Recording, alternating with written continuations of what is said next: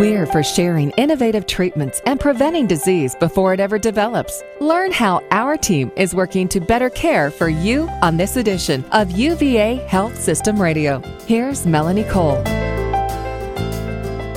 While you may hear about voice problems encountered by singers and people in a variety of fields who use their voices extensively, they can also encounter ear, nose, and throat problems, and many other people can as well. My guest today is Dr. James Daniero. He's an otolaryngologist whose specialties include ear, nose, throat problems in people who use their voices extensively, such as singers, coaches, and teachers at UVA Health System. Welcome to the show, Dr. Daniero. So tell us a little bit about some of the common voice conditions you encounter at the UVA Voice and Swallowing Clinic. Sure. First of all, thank you for having me on the show, Melanie. Um, some of the voice disorders that that we encounter at the University of Virginia um, most commonly um, are just a persistent hoarse voice that can be broken down into uh, several categories. Uh, the most common of which is just a uh, sort of misalignment in the way we produce our voice, um, and and then other things that uh, um, can be associated, uh, such as um, benign lesions that grow on the vocal cords. So, what are some symptoms? What are some things that people would notice if you're somebody in a profession, you're a singer, or, or you talk for a living? What might you notice besides hoarseness that would send you to see you? Sure. Um, obviously, the number uh, one thing is uh, change in the voice, uh, which most people characterize as a hoarse voice. Um, but also uh, neck pain or soreness that develops in the front of the throat, typically uh, throughout the day uh, as uh, there is more voice use, um, and that's associated with uh, vocal fatigue, as I call it. Um, patients will notice that their voice starts out strong in the middle of the day, starts to fade, and by the end of the day, they feel like they're really um, uh, straining or um, or and just have an exhaustion from voice use. Um, and then there's also uh, pain with swallowing or pain with the voice use uh, that can be associated symptoms. And what do you do to test somebody for issues that you think that they might be experiencing? Sure. Uh, in our clinic, we uh, run a, a, multidisciplinary clinic, and that is the speech language pathologist as well as uh, myself, the uh, physician and surgeon, is uh, present for the initial interview with the patient. Um, we we ask a lot of detailed questions about how they use their voice and what their uh, behaviors are in regards to taking care of their voice uh, if they have any consideration of um, of how to care for their voice at that point. Um, and then we also uh, will uh, look at their vocal cords, not only at the structure and looking at them with a very detailed uh, high definition camera, but also the way it functions. So we'll, we'll videotape uh, the voice uh, being produced in a various um, configurations, and that videotape can be then slowed down to get a very detailed analysis of how the vocal cords are vibrating to produce the voice, which can often uh, identify the problem. Wow. So then I'm an exercise physiologist, Dr. Daniero. So I know that exercise helps various ailments and things. Are there exercises you recommend people do to protect their voice and possibly prevent some of these problems? Absolutely. Uh, certainly for uh, people that are professional voice users, and that's not limited to uh, just singers, but anybody that uh, uses their voice for their profession.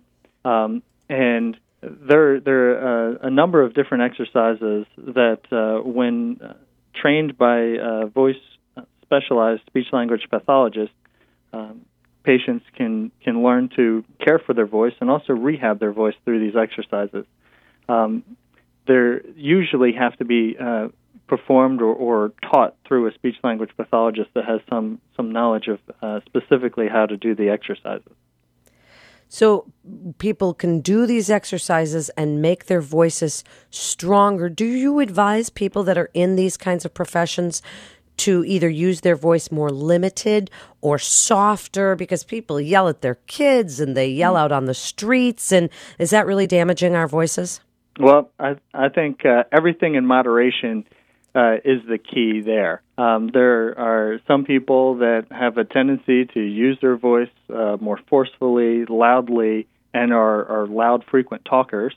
And, they, they uh, if they're professional voice users, might need to have some consideration of the amount uh, and and volume of voice use that they're using throughout the day to to limit it in, in certain situations.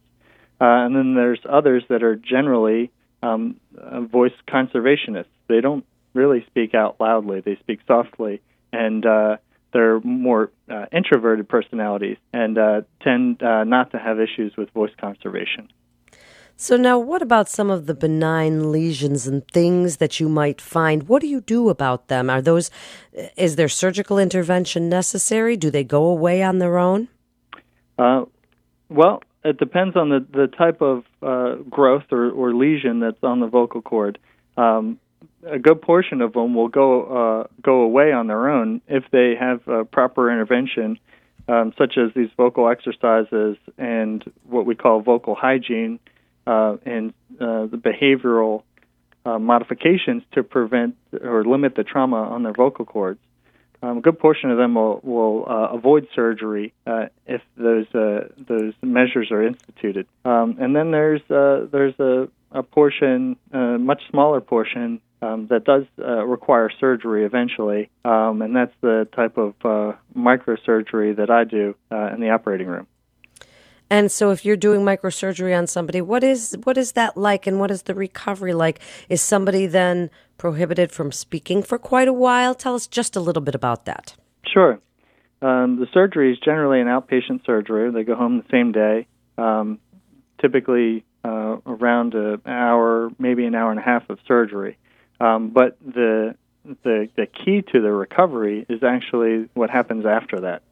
Um, and so we we typically will uh, have patients have anywhere between three to seven days of uh, absolute voice rest. That means no noise coming from their vocal cords and, and coughing, throat clearing, uh, humming, or voice use. And um, during that time period, we are trying to get the area of surgery, the incision, to heal up well without the vibration irritating that um, area from producing the voice. And then after that time period, we'll generally have them begin a rehab treatment, similar to the way if you had an orthopedic surgery for a shoulder or a knee, you would begin physical therapy after that. Um, we do the same uh, for the voice. We do a, a, physical therapy for the voice that begins with the speech language pathology uh, pathologists uh, retraining uh, the patient to use their voice in a in a much more efficient and less traumatic fashion. Dr. Daniero, are there other conditions, co conditions that contribute to vocal problems, reflux, sinus conditions? Do any of these contribute? Absolutely. Um, often, when we uh, initially perform a, an assessment, those are things that I inquire about in detail, uh, and that is symptoms of acid reflux or, or um, even risk factors for acid reflux. As we know, there's a group of patients that may not have any symptoms of acid reflux but might have the findings uh, and some of that could be throat clearing or um, frequent belching, but not the classic heartburn uh, symptoms that you would associate with acid reflux. And, and then allergies and, and sinus uh, uh, complaints often will uh, produce thick mucus that drains down onto the vocal cords, uh, and that could again create an issue of chronic inflammation and hoarse voice as well in just the last few minutes, first tell the listeners your best advice for people to protect their voice with, with voice hygiene, as you called it, and what they can do. Sure. Uh, the, the simplest thing is to make sure that we're well hydrated. Um, the classic recommendation is 8 to 10 glasses of water per day. And very few of us actually reach that if we keep track uh, throughout our day how much water we're drinking. Um, the other uh, thing is, is is the amount of caffeine that we consume, and uh, our vocal cords are just a, a, few inches away from our mouths, and we, we, all know if we're drinking a lot of caffeine, uh, we'll tend to get a dried out mouth. Uh, and so when we're using our voice with these um, dried out vocal cords, we're uh, causing a little bit more trauma. And so hydration can just eliminate a lot of the um, the trauma that we're, we're seeing there just by um, sort of lubricating the system. Other things that in hygiene that are involved are uh, managing our mucus, as, as we discussed, the um, acid reflux and uh, allergy uh, symptoms, um, but but then also uh, limiting the, the trauma of our voice uh, use in, in general. Not calling across the house to our children uh, that may be in a different room and actually walking over there to, to speak with them. Um, simple behavioral interventions. Always great advice. And why should people with voice conditions come to UVA otolaryngology for their care?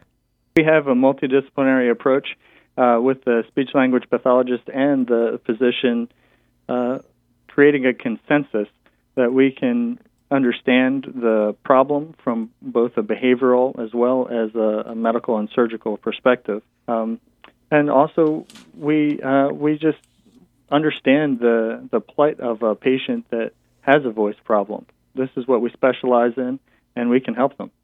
Thank you so much for being with us today, Dr. Daniero. You're listening to UVA Health Systems Radio.